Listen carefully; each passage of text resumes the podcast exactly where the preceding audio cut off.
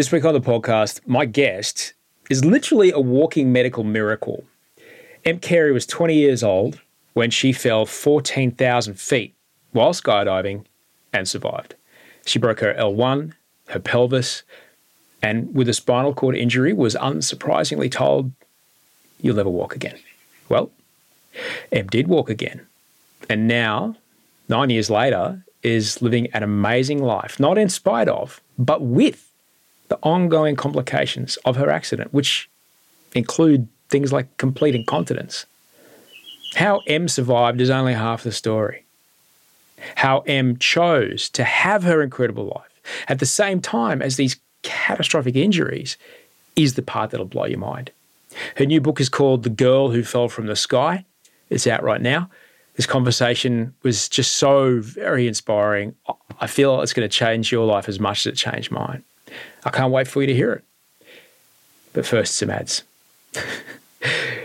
you may hear some ads here. If you do, appreciate you very much because you're helping us keep the lights on here at Better Than Yesterday headquarters. And if not, well, great. You'll hear Em say something cool.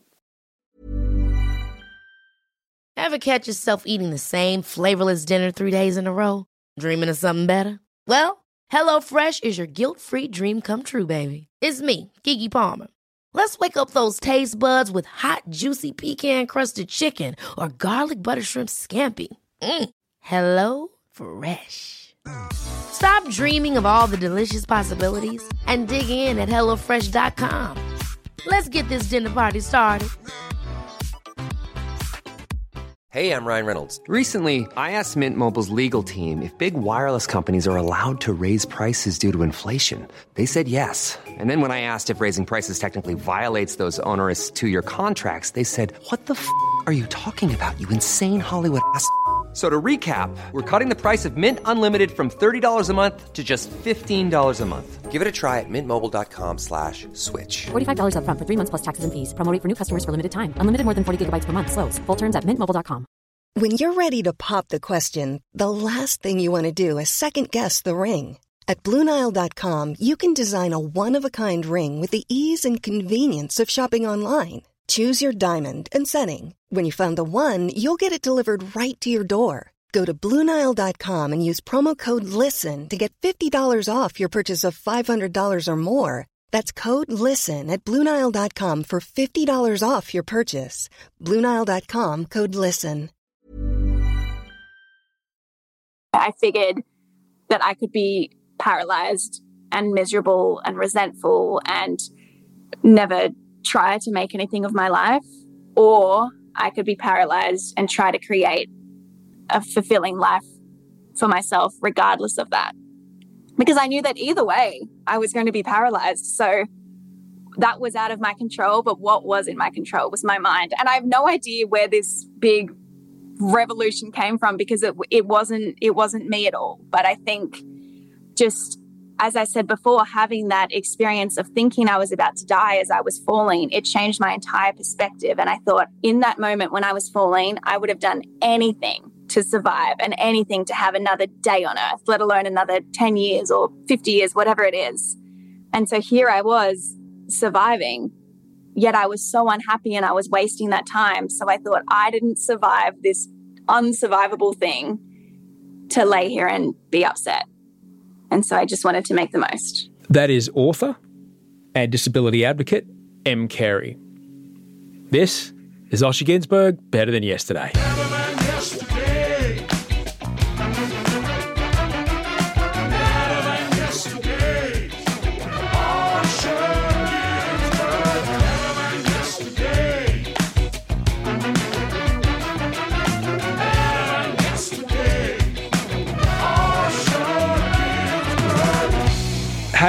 Thanks so much for being here. This is Osher Günsberg, Better Than Yesterday. I'm Osher Günsberg, and who am I? I'm a podcaster, I'm a TV host, I'm a, I'm a dad, I'm a stepdad. I'm now a single crutch walker, and I'm proudly skin staple free since last Thursday.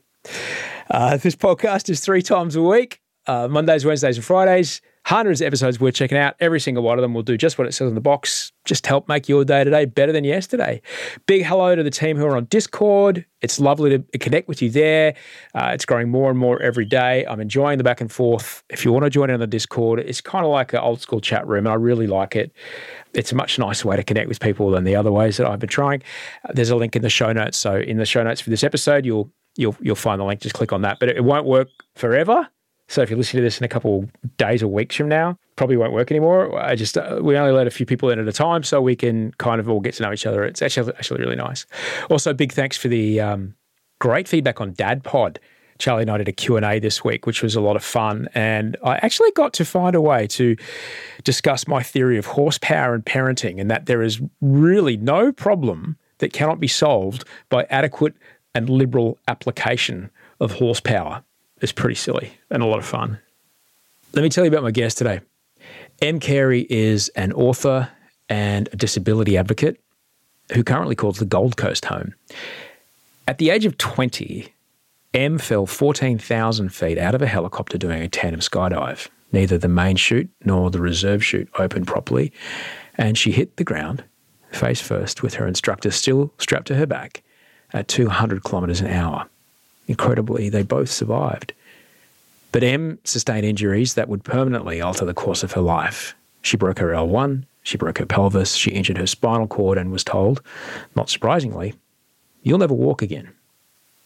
But walk she did. Now, after speaking with him, hearing about the accident, hearing about what it was like to learn to walk again, it, that is rightly inspirational. However, for me, it's how she keeps living how she chooses a resilient life full of joy, full of friends, full of rich relationships, at the same time as being what she calls a walking paraplegic, at the same time as being completely incontinent, something she's quite open about. That she enjoys her days, continues to live a wonderful life for me, that is as incredible as her being able to walk after sustaining such a traumatic, traumatic injury, catastrophic injury.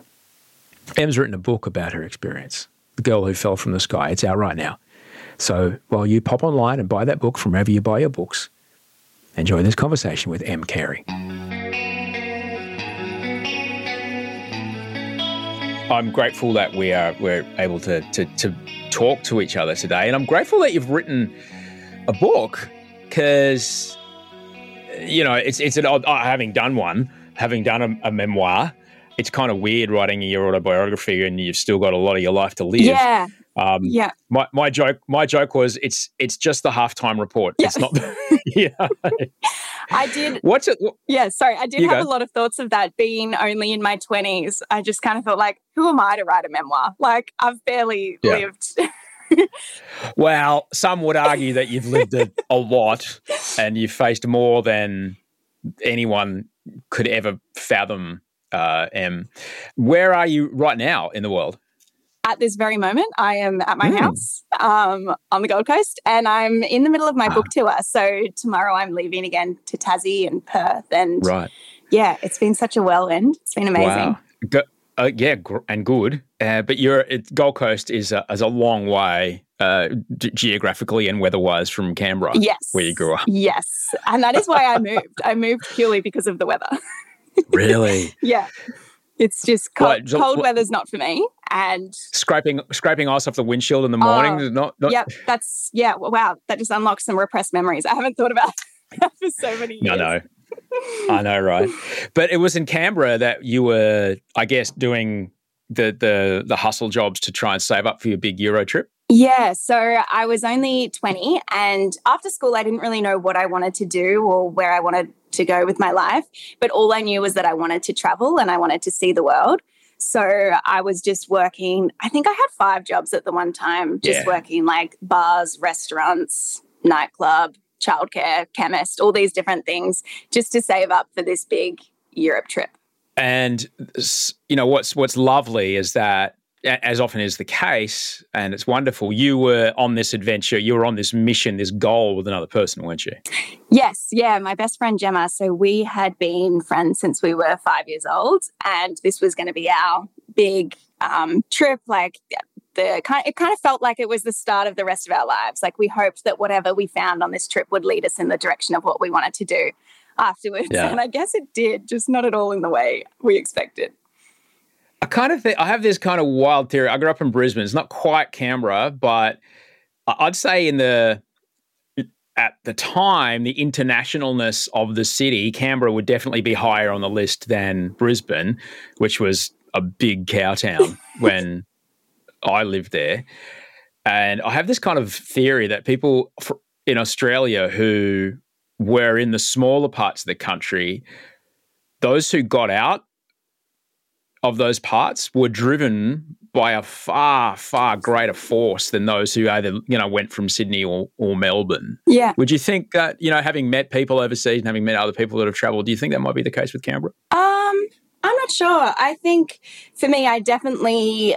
I, I never felt any passion in Canberra and nothing against Canberra, but for me, I'm such a ocean person and a warm weather person, and I love all these Yeah. kind of activities that I didn't that didn't exist in Canberra. And so Yeah. for me, going out and seeing the way that other people live and different lifestyles, I was like, oh, there's there's more than one way to live. I don't have to stay in this place that doesn't feel like Yeah. home to me.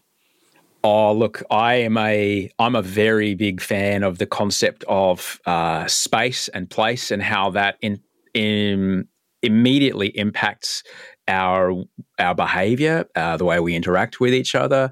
Um, this studio, this room in my house, you know, uh, you know, our living room. If those two spaces were designed differently, I'd have very different podcasts and very different dinners with my family. Yeah.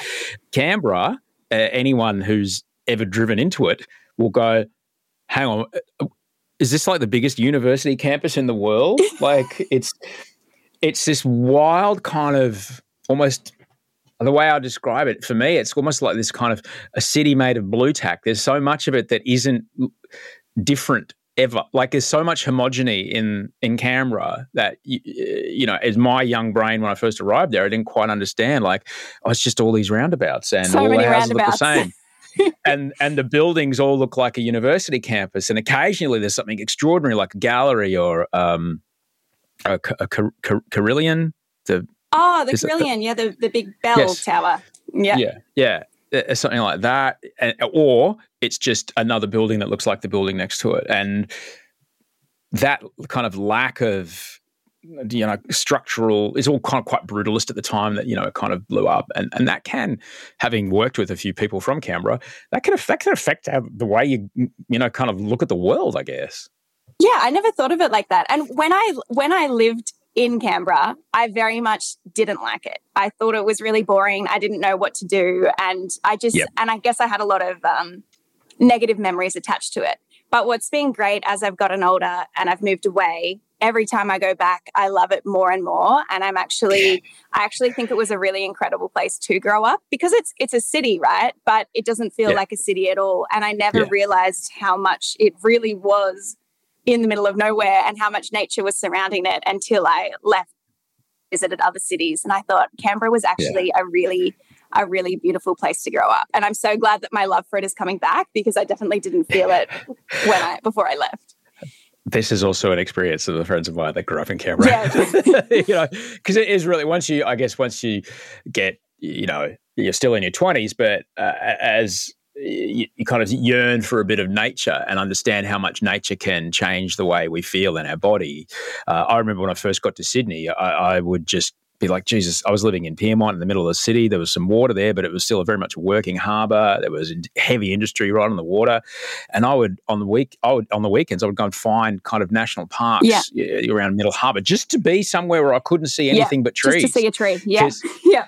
It was just like this is fucked. I Yeah. don't feel good in my body because of this. I didn't know what bi- biophilia was at the time, but I, I, I remember that. And in Canberra, it's it's right there, which is kind of quite quite handy. Yeah. Do you remember when you and your mate like what was it like getting on on the plane? I'm guessing you flew a domestic out of Canberra to Sydney or Melbourne, then connected. Was there a big farewell with their balloons? Um, yeah, it was just us. So we said goodbye to our families in Canberra. And I remember, and I don't know if I just feel this way in hindsight after everything that did happen, but the way in, that it is in my memory is that when we left, it really did feel like we were starting this new chapter and saying goodbye to everyone and our town. I just knew that I would never see it the same.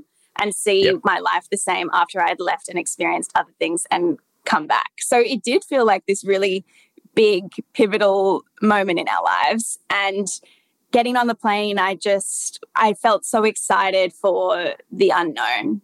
And up until that point in my life I wasn't really an excited person at all. I was kind of a pessimistic person. I kind of was just like trudging along through life. I didn't really care about much. So feeling that excitement and anticipation and wondering what will happen next was an unfamiliar feeling to me.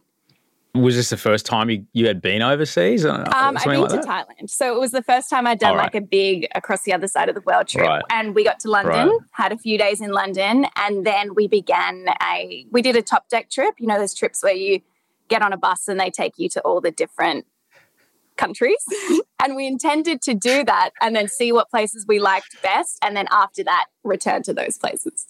Right. So uh, the yeah, I- don't know anything about. I've never been on them. I've only heard stories of people who've been on them, and some of them say, like, there's one particular guy I used to work with said, "Yeah, I went on that. I did three straight weeks of drinking, and I don't remember anything. Didn't sound. f that's not. I, I wasn't even sober at the time when I first went to Europe, but um, as an adult, but I don't. It didn't sound appealing to me. Was that your experience? Well, I was only on it for two days. So yeah. so I don't know. But I guess everyone is uh, from like 18 to 25. So it very much was that age of partying and drinking, which wasn't really, definitely not my scene now, but it wasn't back then. So I don't know how the rest of the trip would have played out, but I didn't really get to experience that much of it.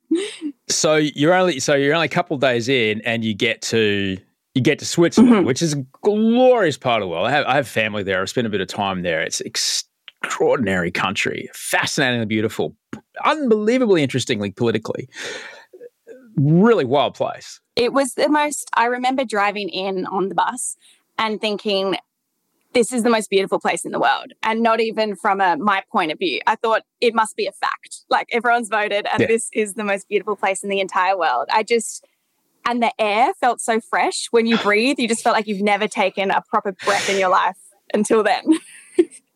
I can't agree with you more. Yeah. I, I got the feeling when I first got there, I'm like, this is like Legoland. Yeah. This is the stuff I see. I've only ever seen this kind of order of a community or order of like, and here's the trolley bus, and here's the bus station, and here's the, and everyone's walking and having a great time. And even people who are super high profile CEOs are walking. And so are the people who clean the toilets in that CEO's building. Everyone's walking Yeah. and it's uh, okay. Pedestrian, you know, motility is fine. Yeah. I'd never seen that. Yeah. You know? Yeah. Oh, it, it's so beautiful. And where we were is a town called Lauterbrunnen. So I didn't, I've been back to the city since then, but at this time I'd only been to this one little town and it just, everywhere you could see looked like a photo. Like it was Yeah. that phrase, I can't believe my eyes. I really experienced that for the first time. I was like, I cannot believe what I'm seeing. It's just so perfect.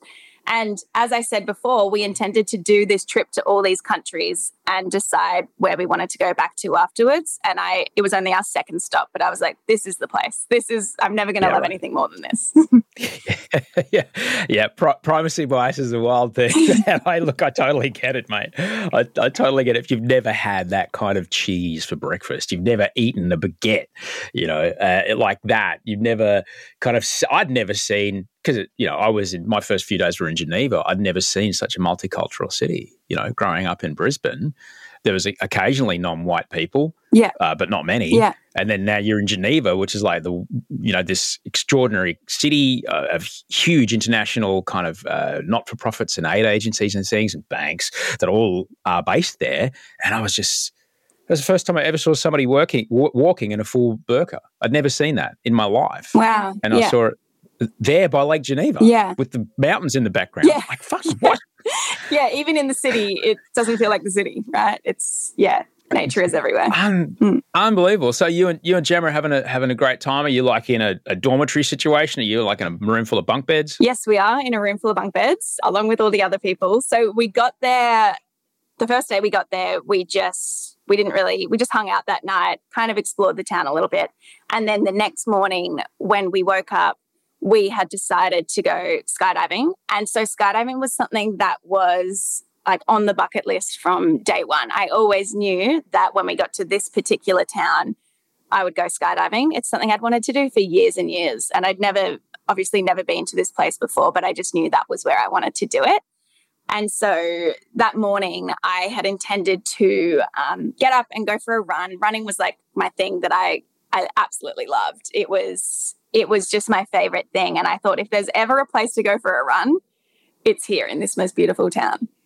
Let me ask you this, Em, as a uh, as a former runner, uh, what what did running do for you? I think I just felt like my mind felt clear. And as I said, up until w- before that point in my life, I wasn't really, I didn't have a positive mind at all. And it always felt cluttered and I always felt a bit down. And so when I would run, I would feel so powerful and free. And even if all I was thinking about was how tired I was and how much it, I, how exhausted I was, it meant that I wasn't thinking about anything else. So I think I just felt very present in a way that not many other things did for me when I ran. Uh, you've described it perfectly. Uh, we, um, uh, I'm assuming you you no longer run. I can't run anymore. No. Yeah, me neither. me neither. Uh, for for very different reasons, but it's the thing I I miss. Yeah. You know, th- like the most. Yeah. Is that when I travelled, I would just drop bags in a hotel, shoes on, shorts on, out the door, turn left, run for half an hour, turn around, run back. Yeah, and what a way to explore now, different places. Yeah. Jet lag, uh, orientation, you know, headspace, done. Yeah. Done. Yeah. Easier than any, like, I'm, and I, yeah, I, I would run every day, I'd run 10 Ks a day. I miss it. Yeah. I, I miss that, that ability to re- regulate not only my body, but also my headspace. Yeah. Um, yeah. It's about so much more than the physical aspect for sure. How, and so that run, the morning of your accident, what was that run like? Well, I didn't do it. And this will, I'll tell the story later, but I woke up and I just couldn't be bothered. And actually, the night before we had done the whole drinking thing, we went out to a bar. And so I guess I was kind I don't think you really feel hungover when you're 20, but I was just in a mood where I thought, I can't be bothered. Like, I'm not going to do it. I'm just going to sit here and not really do anything until the skydive, which was at lunchtime. Yeah. And so, yeah, I came to regret that decision a few days later. you can't, you, you know, you, you can only look back on it and laugh. We'll talk about regret yeah. later, but you know, I hope you found a way to process. Oh, I'm sure you have. We'll, yeah. we'll, get we'll get to that. uh, now, I've only ever seen, you know, I've done on TV shows I've worked on. You know, we have been like, and you're skydiving today. You know, I've, we've done that a bunch. Of I've been in a plane that I haven't take, gotten out of the plane, mm-hmm. uh, but I've I've been in a plane that's taken people for either radio or television up to to you know uh, launch themselves into the atmosphere. But it's only ever a plane. I've never seen it done out of a helicopter. Yeah, I think it's pretty, which I didn't realize, but I think it is pretty rare to do it in a helicopter. I don't think, I don't know if they do that in Australia. I think it's normally a plane. How come you've never jumped? Not for no, me. Fair enough. Not for I, I always used to make this joke when I was a kid. Uh, I was heaps into bands. I'd play band, play music all the time. It's like when I've got my double live album in the can, so that means I would have had to release maybe four or five regular records yeah. and then a live album. To back in the day, you had six record deals, and the sixth record is usually the live album, and that's the one you leave your record company on and then sign to the new one.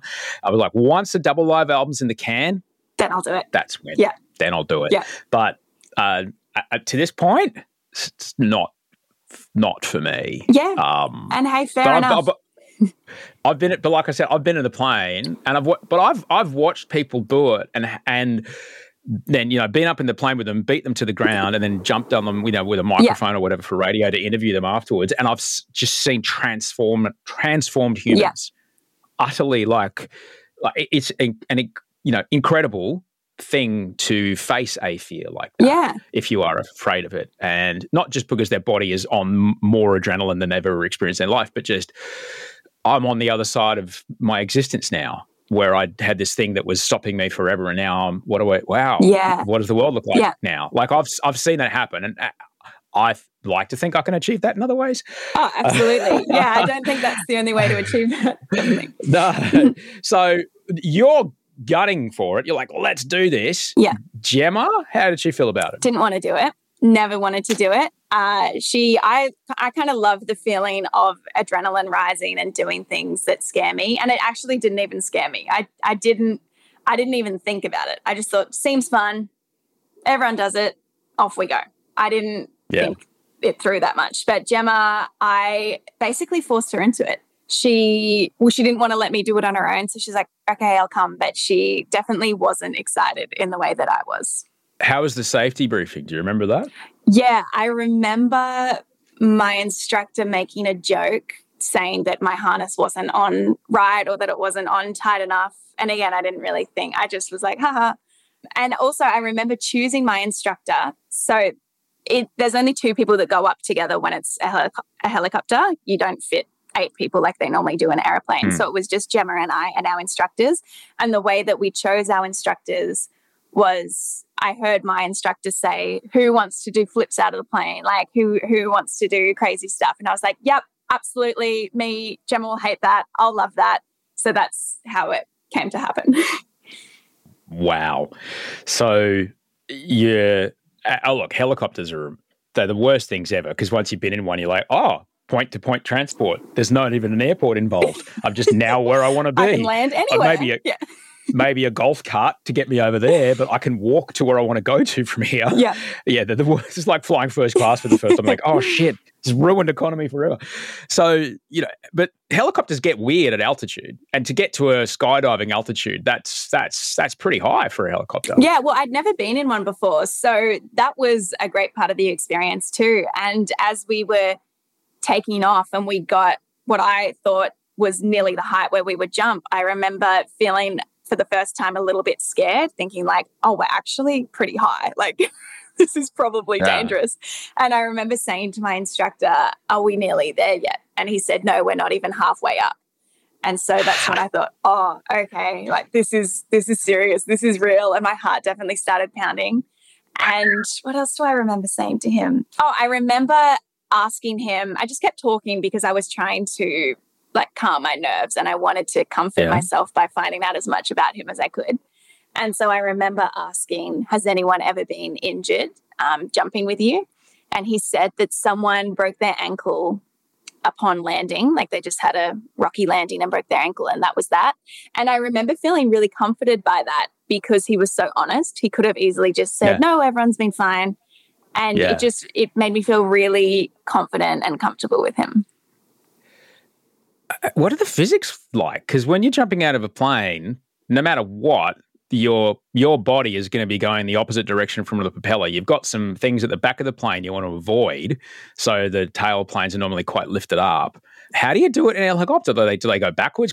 Hovering is dangerous. You know, I used to think that hovering was all helicopters did. I remember their pilot saying that's the most dangerous thing we can do. Oh, see, So, in, I, how- mm, I don't know. In my mind, we were hovering, but we must have been moving. There Ah, was right. so many other thoughts. Like it was Yeah, just such a wild experience. I don't remember. I just remember sitting on the edge of the helicopter, and I'm kind of Yeah. sitting on his lap because he's strapped to my back. Yeah, And yeah, I guess we, I guess we must have been moving though. And then and your your feet are on the skids. yeah, And what happens? and then he says three, two, one, and then we just. That's the thing about skydiving, right? Unlike bungee jumping, you don't need to do anything. You're, you're getting pushed. So he just The tandem tandem skydiving. yeah, ta- yeah, exactly. So he just like, I think we just kind of like tumbled forward out of it. And yeah, I remember so vividly loving it to the point where I thought, this is exactly what I'm meant to be doing. Like, this just feels, I don't know, everything for the first time in my life just like clicked into place. And I know that sounds so cheesy, especially in hindsight after everything that happened. But I remember so vividly thinking, this is the right thing to do. Like, you have, you are exactly where you need to be. And it just felt so liberating and freeing. And even though we were tumbling towards the ground and plummeting, it didn't feel like falling. It felt, I don't want to use the word flying, that's so cheesy, but it, it, it just felt so peaceful, which you wouldn't expect when you're Yeah. plummeting to the ground. Well, it's the it's it's relativity, Yeah. isn't it? Mm. Like you're you're not moving, you know. Yeah. If you if you look at the two of your bodies in act in the you know galactic space, you're you're, you're at that point free of gravity. You know, Yeah. you know, it's it's it's this, it's, it's it's these wild moments. Uh, uh, did you do your flips and your tumbles? Did you did did you do all those things? I mean, I think so, but because Right. because I'd never experienced it before, everything like it just felt we like we were. It felt like we were tumbling around, but I don't. I don't really Mm. know exactly what we did. But again, Yeah. as you said, it's all relative. When you're that high up, the ground Yeah. below is still so far away that you don't really see it changing in size, even as you're coming towards it. So it just felt like we were stuck up in space. It didn't Yeah. feel like we were falling. do you remember the the colors of the mountains, the colors of the ground? Yeah, and I remember it was actually um, a really cloudy day, so we were going through the clouds as well, which felt really cool. Wow. You know, when you're a kid and you're like, "Oh, I wonder what it would be like to touch a cloud," and then you're in the cloud and you're like, "Oh, it's just wet and cold." And as someone as someone growing up in Canberra, which is uh, not only quite a cold place, but can be a very dry place. Yeah. What we grow up in Australia knowing as green isn't what the rest of the world thinks Oh, is yeah. green. when you came out of the clouds, what do you remember about the green that you saw? I remember it looking like a patchwork because it was fields. It was it was like all these paddocks below us, but then surrounding all the paddocks there was the Alps, and there was snow on some of the Alps, and the all the greens of each different field were a different color of green, and it, it was just Yeah. so beautiful. And there were lakes all scattered around too that were just so perfectly blue. And I, I was like, how does this place exist? how is this real? It's yeah. I, I remember going there the first time when I go visit my cousin, and it's like this is like a whole other. This is early days when you know computer colors weren't that great. It's like I've just discovered a whole Yeah, other palette yeah. of green that I I literally didn't know existed Yeah. because all of my Australian greens are kind of khaki, Yeah. and here we are. This is impossible. Yeah, No one can be this this green. And so you're in this you're in this moment, and at some point, are you thinking? okay, there's going to be the the the jolt. There's okay. There's there's a trail. Can you could you see at this point? Could you see the chute that the trail's at behind you? Like, uh, what can you see at this point? Uh, I couldn't see anything besides the ground and the clouds because I guess I was flat. So all I could see was what. Yeah. was in front of me. yeah, But they told us that they would, he said he would tap me on the shoulder before he pulled the parachute because when we felt the tap, we need to cross our arms over our chest to so our arms are out of the way. And so it came so fast because I think you're falling for, I don't know, maybe a minute or so before it's a long time. before the Yeah. um, parachute's pulled. And so I remember thinking, oh, wow, that went fast when I felt the tap. And then I crossed my arms over my chest. And then I waited to feel the jolt. But all I felt was just my hair being ripped backwards. And I thought, that's so weird. Like, why? Why does no one ever warn you that that happens, or why does no one talk about how it hurts? And because I had nothing to compare it to, I just kind of thought, okay, well, surely we'll start slowing down soon, or surely in videos I'd seen the instructor kind of gives you a high five or even gives you the ropes or whatever it is to steer. So I was waiting for Yeah. all of these things to happen, but we still weren't slowing down. So I thought, okay, I just kept my arms like this, waiting for more to happen. And the more that time went on, and this all would have been over a few seconds, as we got closer to the ground, suddenly I could see the change in the landscape and I could see how how quickly the things that were only specks before were now getting so much larger. And so I although I couldn't beforehand, I could really feel the speed that we were going as we got closer to the ground. And I was yelling out to my instructor and just saying, Are we okay? What's happening? And he wasn't answering. And so initially I thought maybe he just can't hear me because it's really loud over the sound of the wind rushing past you. But yeah, at a certain point, I just realized that something was definitely wrong. And the moment that sealed it was I remember seeing a tangled up red parachute in front of me instead of open above me. And so that's when I knew for sure that we were going to crash. So, uh, if you could see it in front of you, it means your instructor is beneath you at this point, and you're on. No, he was still on top of my back. And I don't even know how it was in front of us. I think from the police reports that I've read and whatnot, there was two. Oh, well, I do know what happened, but at this point, there were two parachutes out, and one was in front of us and one was behind us. And so, because of that, we were like spinning around. But at the time, I didn't even realize we were spinning because I was just in such a, a panic at seeing this thing in front of me. Yeah, like parallel to the ground instead of above me. It was, yeah, wild. Getting ready to speak to you this morning, I you know, I was, I was thinking, have I ever been through anything kind of similar? And I, I had a skiing accident uh, 10 years ago. I, I, got a moderately severe concussion out of it, but I, um, I remember being in the air and then like, wow, I'm up here for a long time. I'm normally, even all the years I've been skiing and snowboarding, I'm normally down by now.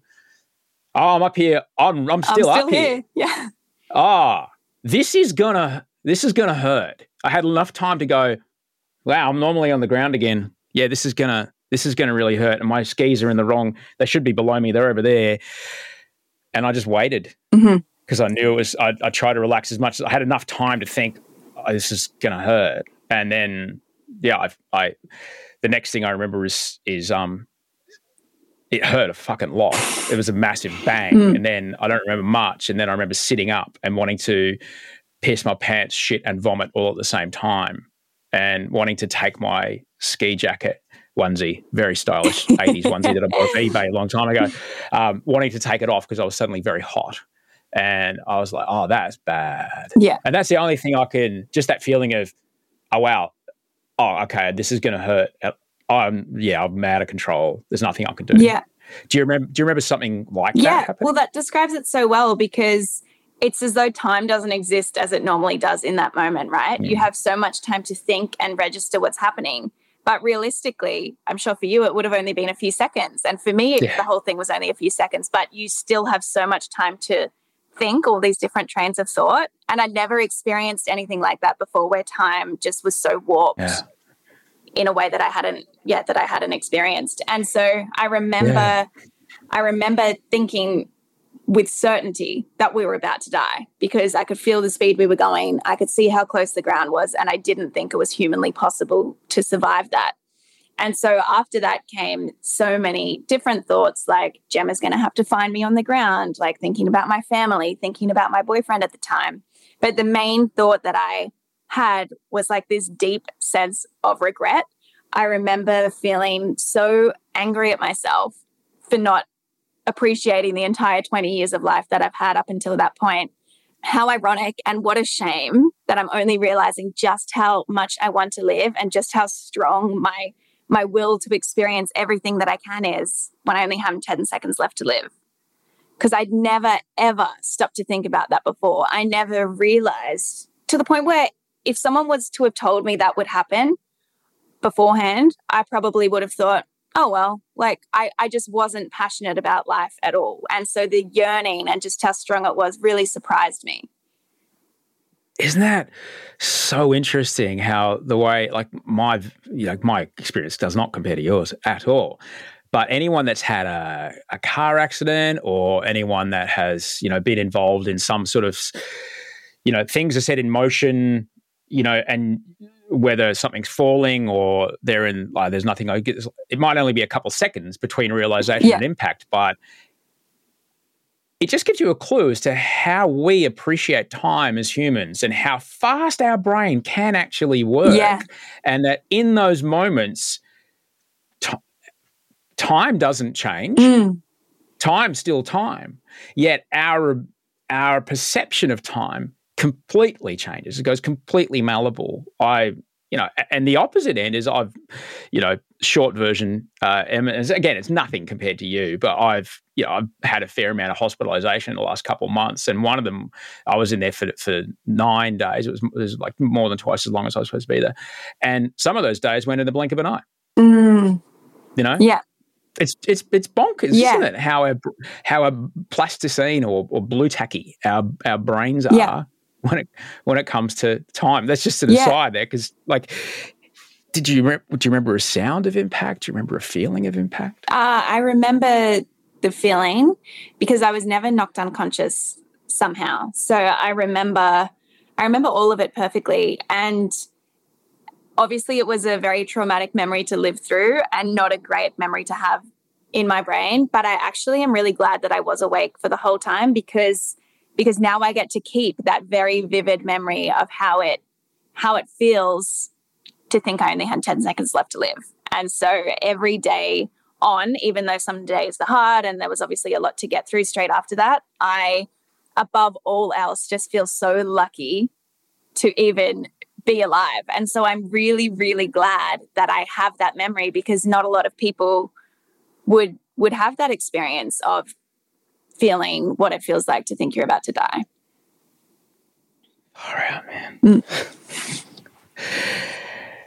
it's I've, I've been talking about thinking about this a lot. I've been speaking with a, a mate of mine about mortality and about reflecting on our own death and reflecting on the idea that we will we will die and not to be morbid but i i try every day to you know think about what would it be like if today is the day mm-hmm. that i just go out to take the bins out you know and a, a tree falls on mm-hmm. me or you know i slip and have this impossible you know confluence of events and my head hits the curb in some particular way and that's it or and not and again not to be morbid and i wouldn't wish it in a million but i think about my kids dying mm-hmm.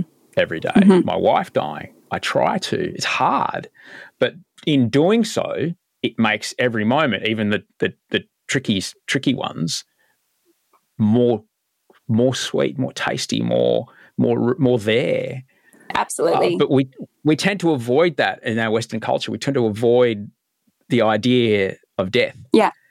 That's so true. Since since my accident, I definitely I think about those same things all the time. And I think it's part of it is PTSD, just realizing the fragility yeah. of life and how quickly how quickly things can change without any warning. And so if someone says they'll be home in half an hour and it's been 35 minutes, I my brain yeah. thinks they're dead. There's no there's no other option. So I am now so much more fearful of these kind of things, just living day to day life, and in a way that's a negative, but in a lot of ways it's yeah. actually a positive because you have so much more appreciation and you don't live your life pretending that we're all here forever and that we have as much time as we want and that people will never leave like it i think yeah i think there is positives to that way of thinking for sure.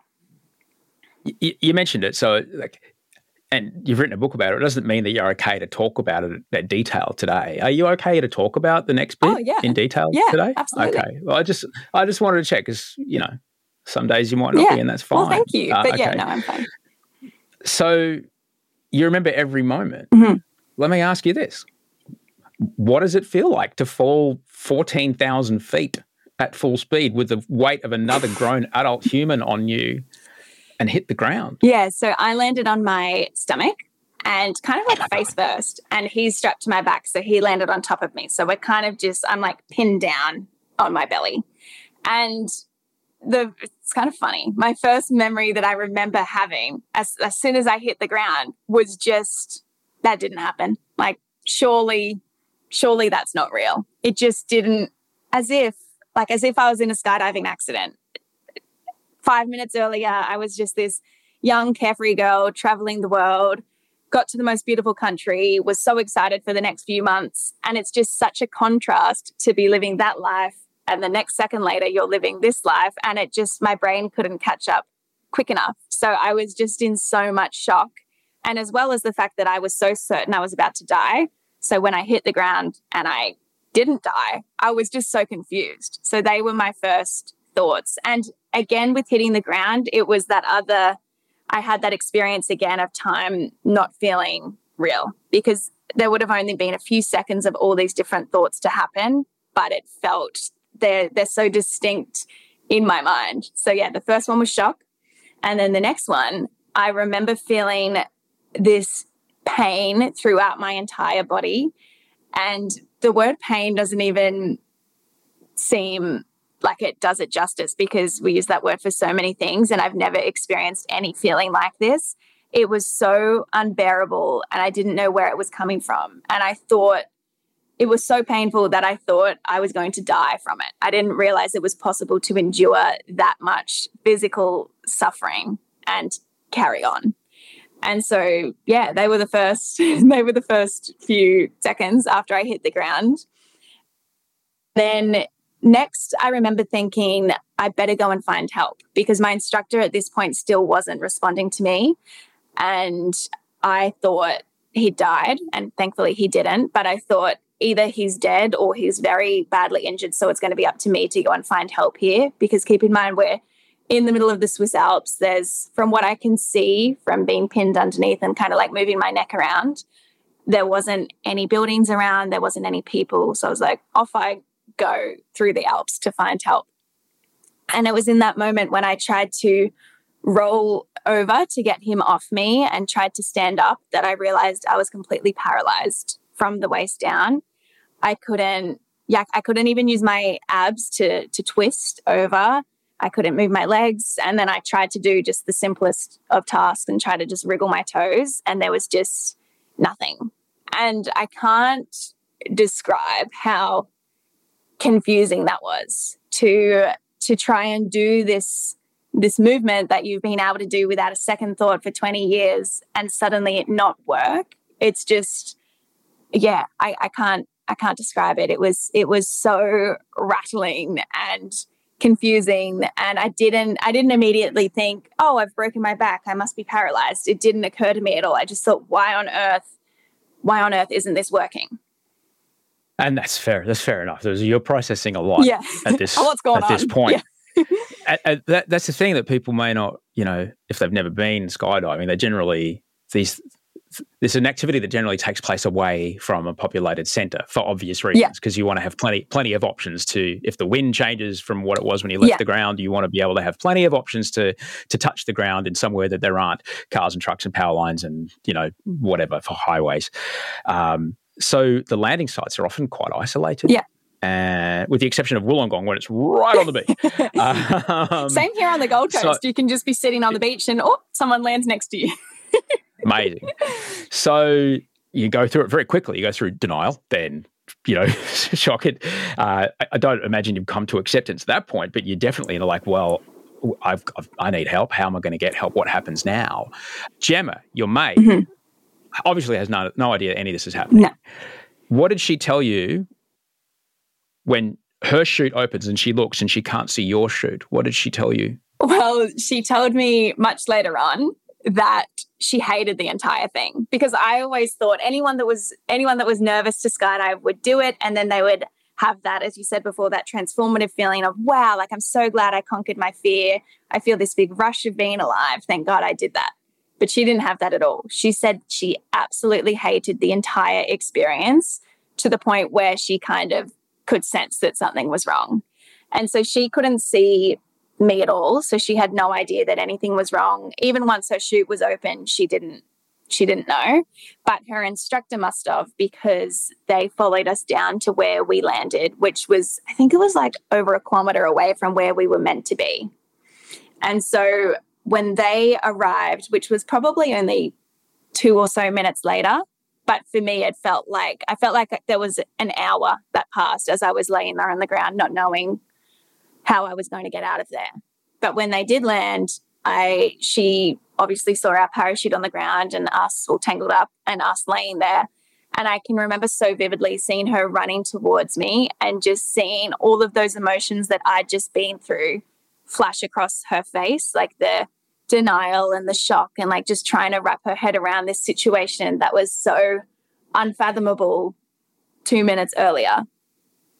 And keep in mind we're we're only 20 and we're alone in this foreign country. And so I just I've never felt more like a kid, which is so funny because yeah. before that we felt so grown up. You know, when you first travel, yeah. when you're when you're young, yeah. and you're like, look at me, I'm so worldly, I'm out and about, I I'm so independent. And in that moment, we just, I remember thinking, we are little kids. Like we're not, we're not prepared for this. I don't know what to do. It's not just a, it's not just a trope uh, that you see in in war movies. Like it actually happens that the most ferocious soldiers will cry out for their mother. Yeah. On on the battlefield. Yeah. When when they're in, uh, grievously injured. Yeah, absolutely. And like, that's that's exactly what I did. I remember saying to Gemma, call my mum. Like we need, and we didn't have a phone. But so what happened next was there were these two people walking by through this field, thankfully, and Gemma, she just went. She's someone that's really good at like organizing things and taking action and just mm-hmm. knowing what needs to be done. And so she just went into this mode of like, okay, let's let's solve the next problem one step at a time.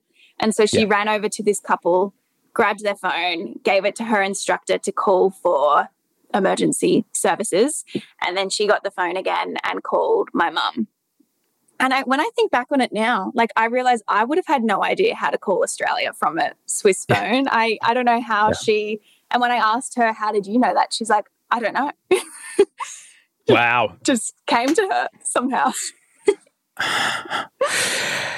how did you get out of there? Because if you're in such an isolated place, a, a vehicular, like I'm guessing you're nowhere near a road. Well, we actually were we landed two meters away from a bitumen road. It definitely wasn't a road wow. that's used okay. often, but we landed yeah. on grass. And yeah, who knows what would have happened if we landed on that road. Oh my gosh. Yeah. yeah but so wow. the the first people to arrive on the scene were police officers. And then an ambulance came. And I remember the ambulance just taking one look at us and being like, we're going to need the helicopter.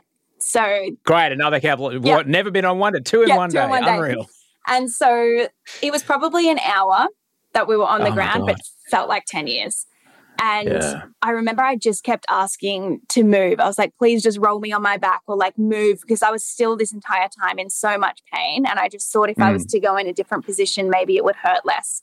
But obviously, people had the foresight to realize you're not meant to move because they obviously yeah. knew I'd broken my back. And so I was just like yelling at everyone. I was begging for water but they knew that I couldn't have anything in my system because I was about to go into surgery. So yeah, it, it was just unbearable lying there. But when the helicopter came, they gave me like they had a drip in my arm and were giving me painkillers.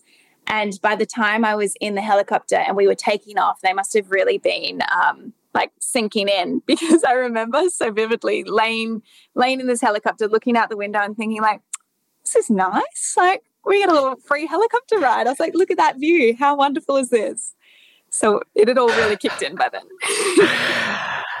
uh, like I'm so grateful you've written a book because the the next bit is the is is I, I, really want to dive right into all of it, but we only have so much time to get to get into your story. But and I certainly don't want to make light of what the next weeks and months were like, mm-hmm. um, because I'm sure there was ex, extensive and very difficult, you know, things to process and, you know, pain and understanding and surgery. And then how do you get back to Australia and all, all, all this sort of stuff. Do you remember going through the process of denial and, and the pain of resistance that this has even happened, that you've, you've broken your back and someone said, oh, you're never going to walk again? I actually found acceptance so quickly. And I, I don't really wow. know how, but it would have been maybe a week or two later, wow. I remember waking up in hospital. And be- before this, I'd been so devastated and depressed, laying in this bed. And I just thought, like, how could this happen? Life's never going to be okay again. What am I going to do? And I kept trying to pull all the cords out of me and trying to roll myself off the bed. Like I, I just wanted to die. I didn't, I didn't think that I was, I knew that there'd be so many people that could handle that situation but not me. I wasn't a strong person. I wasn't a resilient person. I just thought, I'm not the person that's going to be able to deal with this. But then one morning, I woke up and I looked around at the hospital room and everything was the same. I still had a catheter bag attached to me. I still couldn't move at all. And there was a suicide. I had I was on suicide watch. So there was a nurse that couldn't leave my side at all times. And all of it was the same. And I just remember having this epiphany of like, okay, what has happened has happened. And I can spend the rest of my life wishing that it didn't and wishing that I could reverse the clock and change what has happened. But there's actually absolutely nothing I can do to change it.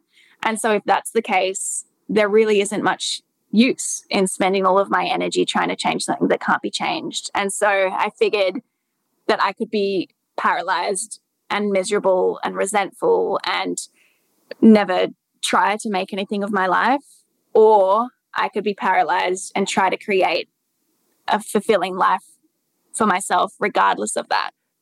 Because I knew that either way, I was going to be paralyzed. So that was out of my control. But what was in my control was my mind. And I have no idea where this big revolution came from because it, it wasn't it wasn't me at all. But I think yeah just, as I said before, having that experience of thinking I was about to die as I was falling, it changed my entire perspective. And I thought in that moment when I was falling, I would have done anything to survive and anything to have another day on earth, let alone another 10 years or 50 years, whatever it is.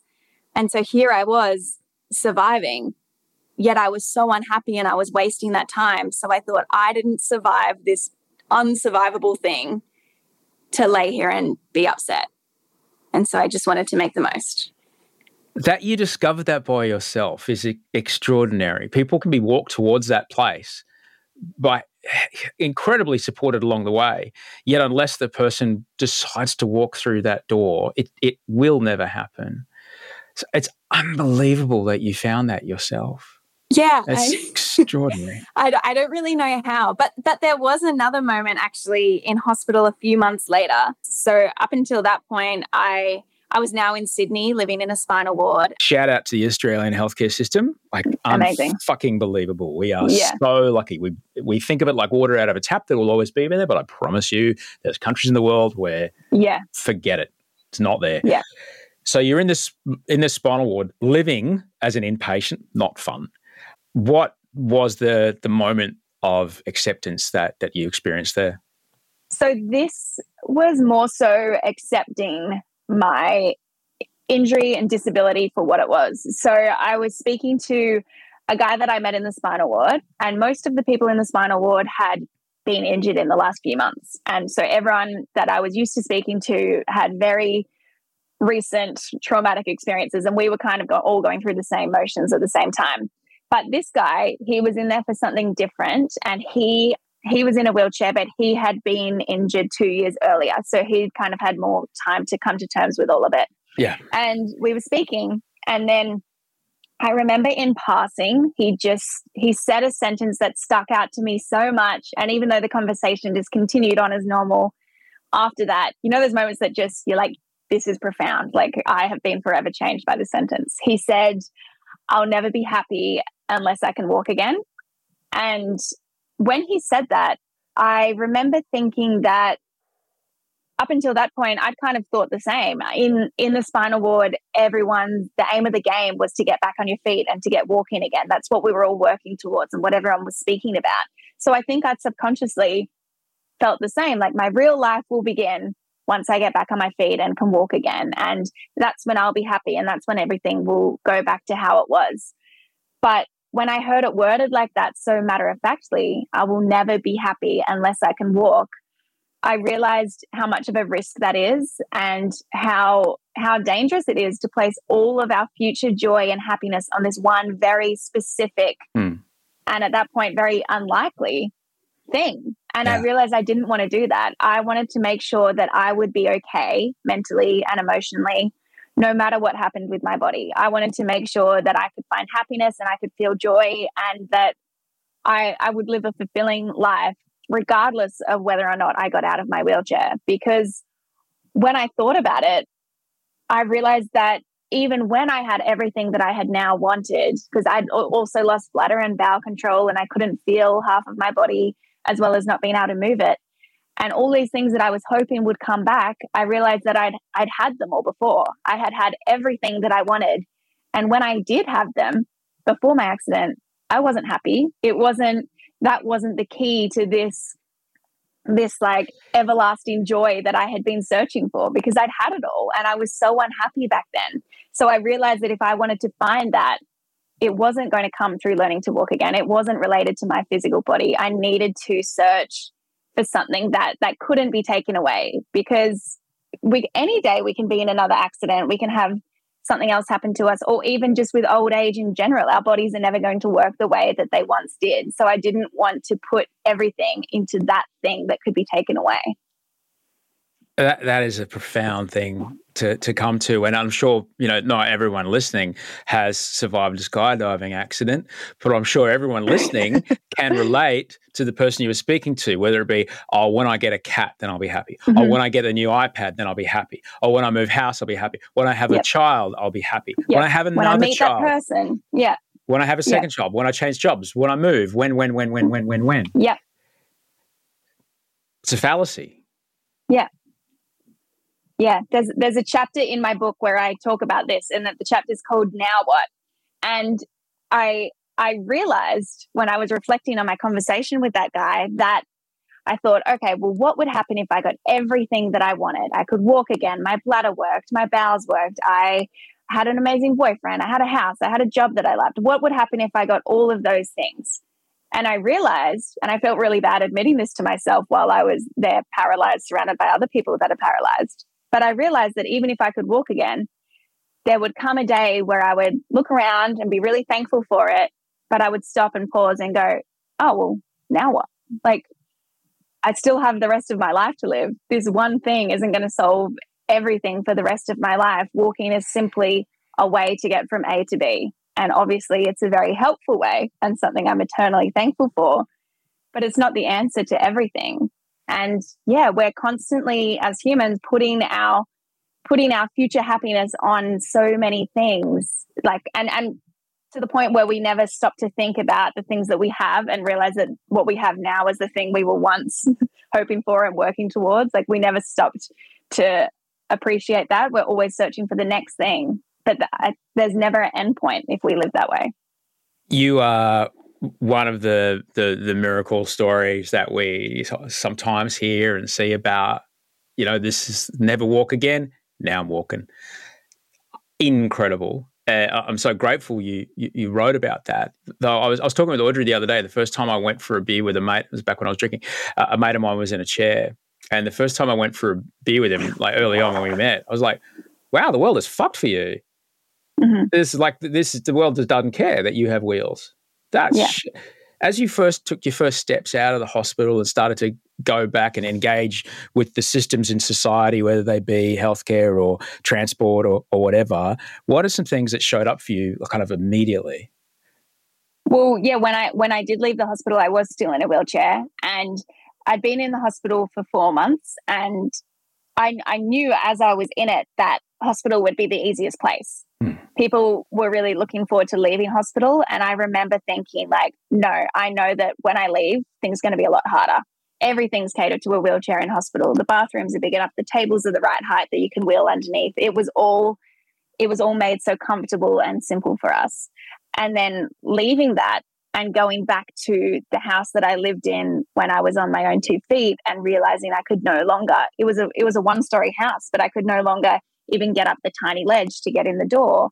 I couldn't stand in my shower, so I couldn't reach the shower head anymore. Um, I couldn't even the my driveway to my house was so steep so i couldn't get up my driveway by myself there, there was so many things throughout the world canberra was actually i think canberra's one of like the neatest cities right and there's been so much thought so everywhere most places on the what's it called pavement and sidewalk did have a ramp but so many other places that i went and different yeah. cities and country towns and whatnot you just couldn't get around if you yeah. were by yourself and so taking those first steps and even in the year and a half after that when I was on my crutches, I was so thankful because I could I could get places by myself and I didn't have to pre-plan in the way that you do need to when you're in a wheelchair. You have been an advocate for um, people living with a, yeah, I don't like the word, people who are different, differently abled. I don't know because mm-hmm. I don't, I don't like negative prefixes and suffixes of a whole thing about disorder because I have a few of them. I'm like, I don't feel disordered. You know, this is just yeah. how my brain works. My brain's done some yeah. pretty cool shit.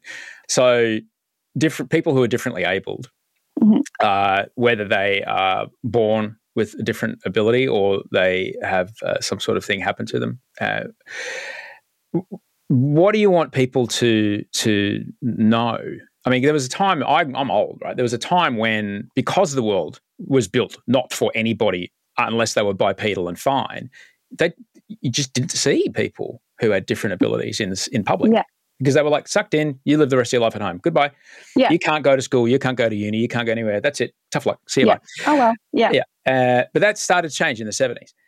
What would you say to someone who's listening who doesn't quite know how to speak to or engage with someone that they just meet that might might be in a chair, might have some sort of you know hearing, uh, you know, ability or, or, or, you know, not as many arms as everybody else. Like, what would you say, what would you say uh, about ways to engage? It doesn't make it weird because that's I think that's the thing. We also we feel so this is weird. I don't know what to do, and because Yeah. we show up with that, this is weird. I don't know what to do. It becomes weird. Yeah, I think we're so, so scared of saying the wrong thing and we're scared of things we don't understand. Yeah. But I think, I don't know, I would say just treat people as you would treat anyone else. Yeah. And also, I think, oh, I guess there's there's a right and wrong way to go about this, but don't be afraid to ask people things. Don't assume what people need. Ask them. But Yeah. obviously, that's different to going up to like so many people when I was in a wheelchair would come up and say, "What happened?" like I'm just living my life. I don't really feel like talking about the most traumatic moment of my life while I'm in the shopping center. Yeah. So there's definitely a way to ask, but I yeah, I think the key is asking people what they need that is different rather than just assuming. So many people used to come up to me when I was in my wheelchair and like strangers and push me thinking they were helping me, but we would never just go up to someone walking and like give them a little push and it's the same thing. Like people would assume that I needed all of this help when realistically I didn't in Yeah. a lot of ways. What does it do for you as someone who's in a in a chair or later when you're on crutches? If you drop something, and either someone you love or a or, or a stranger goes, "Oh, I'll, oh, let me get it for you," does there a feeling of um, I've actually got this? You're taking away my agency, or is it oh, oh, thanks, I really needed that? Is like, is it does it change on the day? I guess it can be both. And in the beginning, I was really, I was really in denial about the times when I did need help because I wanted to be able to do everything my own. And I thought that the weak option was accepting help. But the more that time went on, and I accepted living in a wheelchair and I accepted the fact that I couldn't do all the things that I used to do and that sure I could probably find a way to get a lot of things done my done by myself but life would be a whole lot easier if I accepted certain amounts of help. And I realized that like it's not at all it's actually strong to be able to accept help because you're you're realizing that it's a way to make your life easier and you're not making yourself live in a more difficult way just to I don't know just to prove something to yourself. So I really very very quickly got very comfortable with accepting help and realizing what my limitations were and what was going to make my life easier. So, just a moment away from Em's conversation to say hello. And if you want to talk more about this episode or any other episode, there's different places you can talk about the episodes all on our Discord server, which is going really great. There's a link in the show notes. Discord is kind of like an old school chat room. And it's really nice, nice place to be. It's a nice place to hang out. It's a nice place to connect with other people uh, who listen to the show. I like being there. And um, yeah, it's a nicer place than some of the other platforms that I have tried connecting with people who listen, to the show. I'm, really enjoying being there. Uh, you could also email me if you like, send us your email at gmail.com. Do check out Dad Pod with Charlie Clausen and myself. It's a lot of fun. This episode, uh, this week's episode's a Q&A episode, which is heaps good. And, oh, we just put a whole bunch more of full episodes up on YouTube. So search for Better Than Yesterday on YouTube and you'll you'll find us there. You'll find uh, full episodes. The Taylor Hanson episode's one of the ones that you may recognize and it's up there, up there right now. Look, we all this fantastic post production costs money, and to pay for it, we play some ads. So you might hear some ads here, and if you do, thank you very much. You're helping us keep the lights on. If you don't hear some ads, hooray! We're back with more of Em. Hey, I'm Ryan Reynolds. Recently, I asked Mint Mobile's legal team if big wireless companies are allowed to raise prices due to inflation. They said yes. And then when I asked if raising prices technically violates those onerous two year contracts, they said, What the f are you talking about, you insane Hollywood ass? F- So to recap, we're cutting the price of Mint Unlimited from $30 a month to just $15 a month. Give it a try at mintmobile.com slash switch. $45 upfront for three months plus taxes and fees. Promo rate for new customers for limited time. Unlimited more than 40 gigabytes per month. Slows. Full terms at mintmobile.com. Ever catch yourself eating the same flavorless dinner three days in a row? Dreaming of something better? Well, HelloFresh is your guilt-free dream come true, baby. It's me, Keke Palmer. Let's wake up those taste buds with hot, juicy pecan crusted chicken or garlic butter shrimp scampi. Mm. Hello Fresh. Stop dreaming of all the delicious possibilities and dig in at HelloFresh.com. Let's get this dinner party started.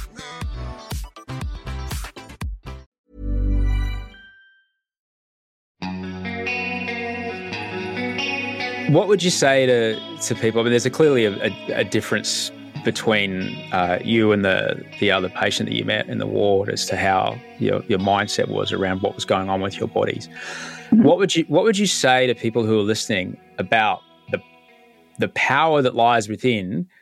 I'm going to have this thing and still have a fucking good life with this thing, and this thing is going to come with me.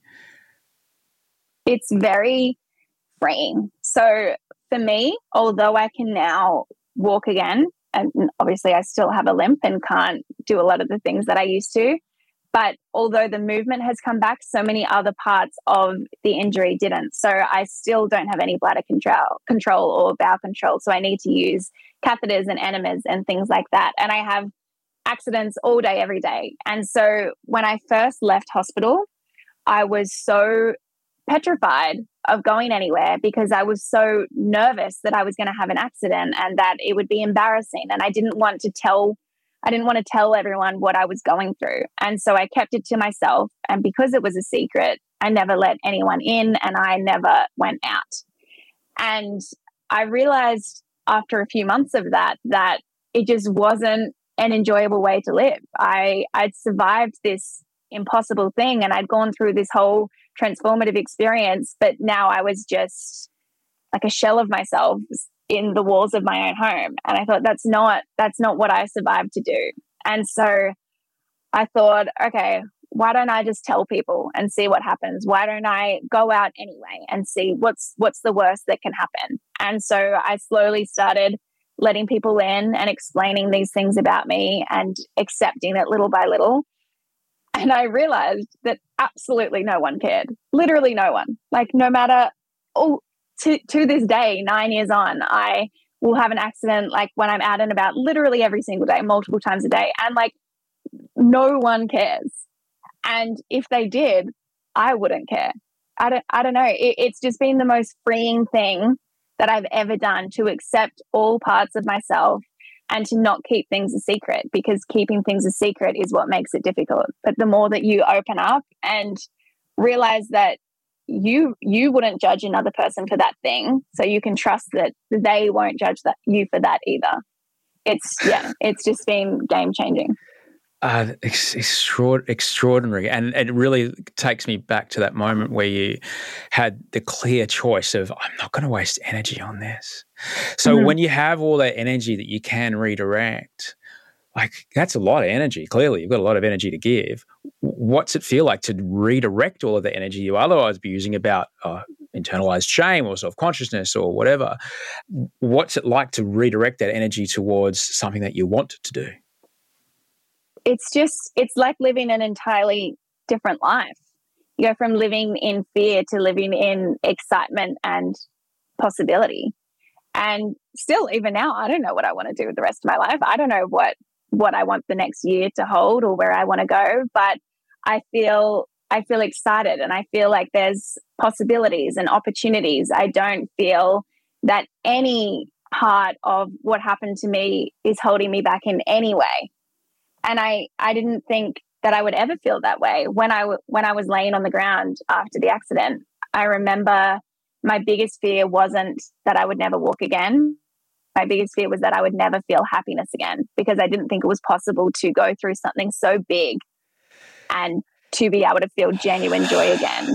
And there's been so many times in my life now where I have felt I felt joy beyond what I felt before I was paralyzed in any way. So I'm so grateful that I've come to this place where I realize that everything that had happened has helped me grow so much, but it is in no way holding me back or limiting my life.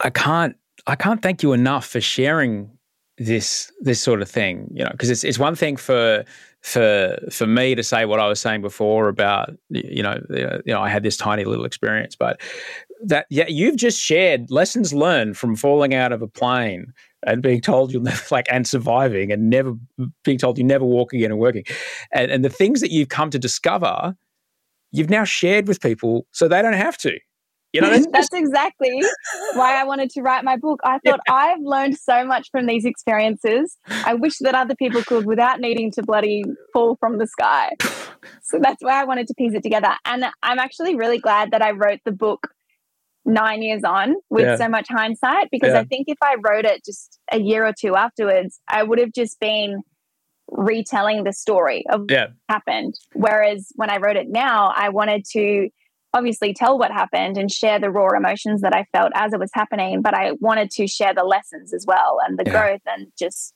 hi- hindsight is an amazing thing. And so I am really, I think I've done it at the right time.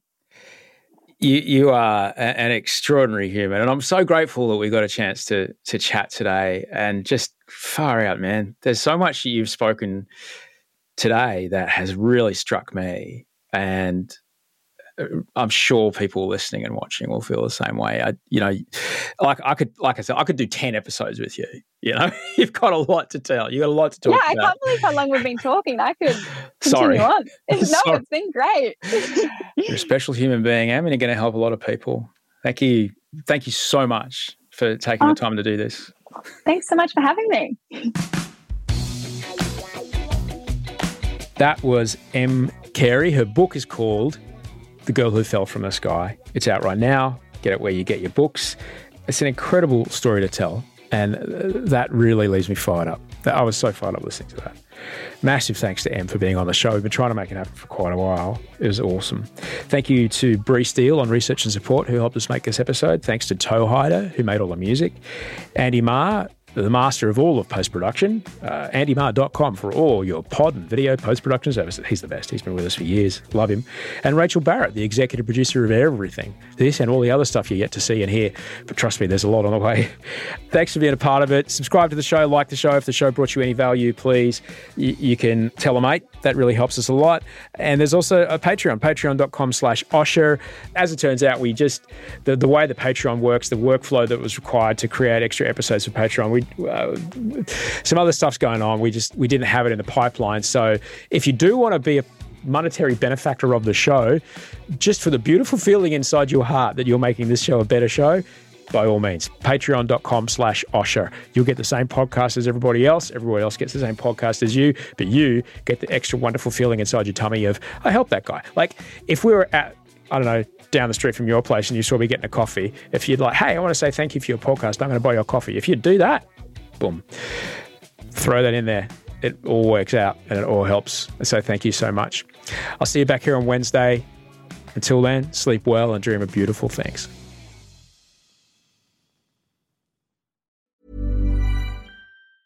Ever catch yourself eating the same flavorless dinner three days in a row? Dreaming of something better? Well, HelloFresh is your guilt free dream come true, baby. It's me, Keke Palmer. Let's wake up those taste buds with hot, juicy pecan crusted chicken or garlic butter shrimp scampi. Mm. Hello Fresh. Stop dreaming of all the delicious possibilities and dig in at HelloFresh.com. Let's get this dinner party started.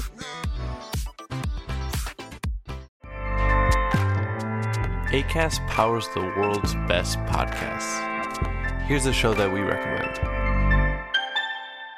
The Real Housewives is a guilty pleasure for most, but if you're looking to not feel guilty about that pleasure, tune in to Everything Iconic with me, Danny Pellegrino, where I break down all the messy moments and behind the scenes antics of Bravo's popular franchise. And on Everything Iconic, I also interview celebrity guests like Kelly Ripa, Keke Palmer, Drew Barrymore, Cameron Diaz, and more about their guilty pleasures, their past work, and so much more. So if you're pop culture obsessed and find yourself watching way too much reality TV like me, tune in to Everything Iconic with Danny Pellegrino wherever you listen to podcasts.